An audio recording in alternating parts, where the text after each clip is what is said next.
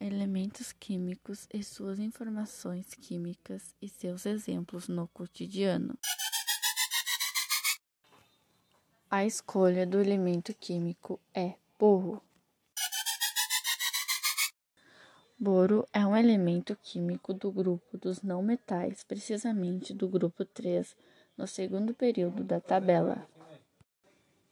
Boro é um elemento químico do grupo dos não metais, mais precisamente do grupo 13, no segundo período da tabela. Possui número atômico 5 e massa atômica 11 e pertence à classe de semimetais. É classificado como um semicondutor de eletricidade, porque não transmite energia de forma eficiente.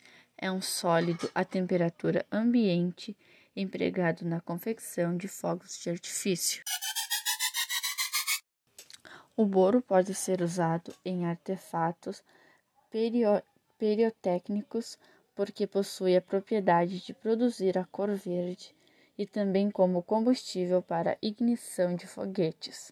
O bórax é usado como antisséptico, o ácido bórico é empregado na produção de têxteis.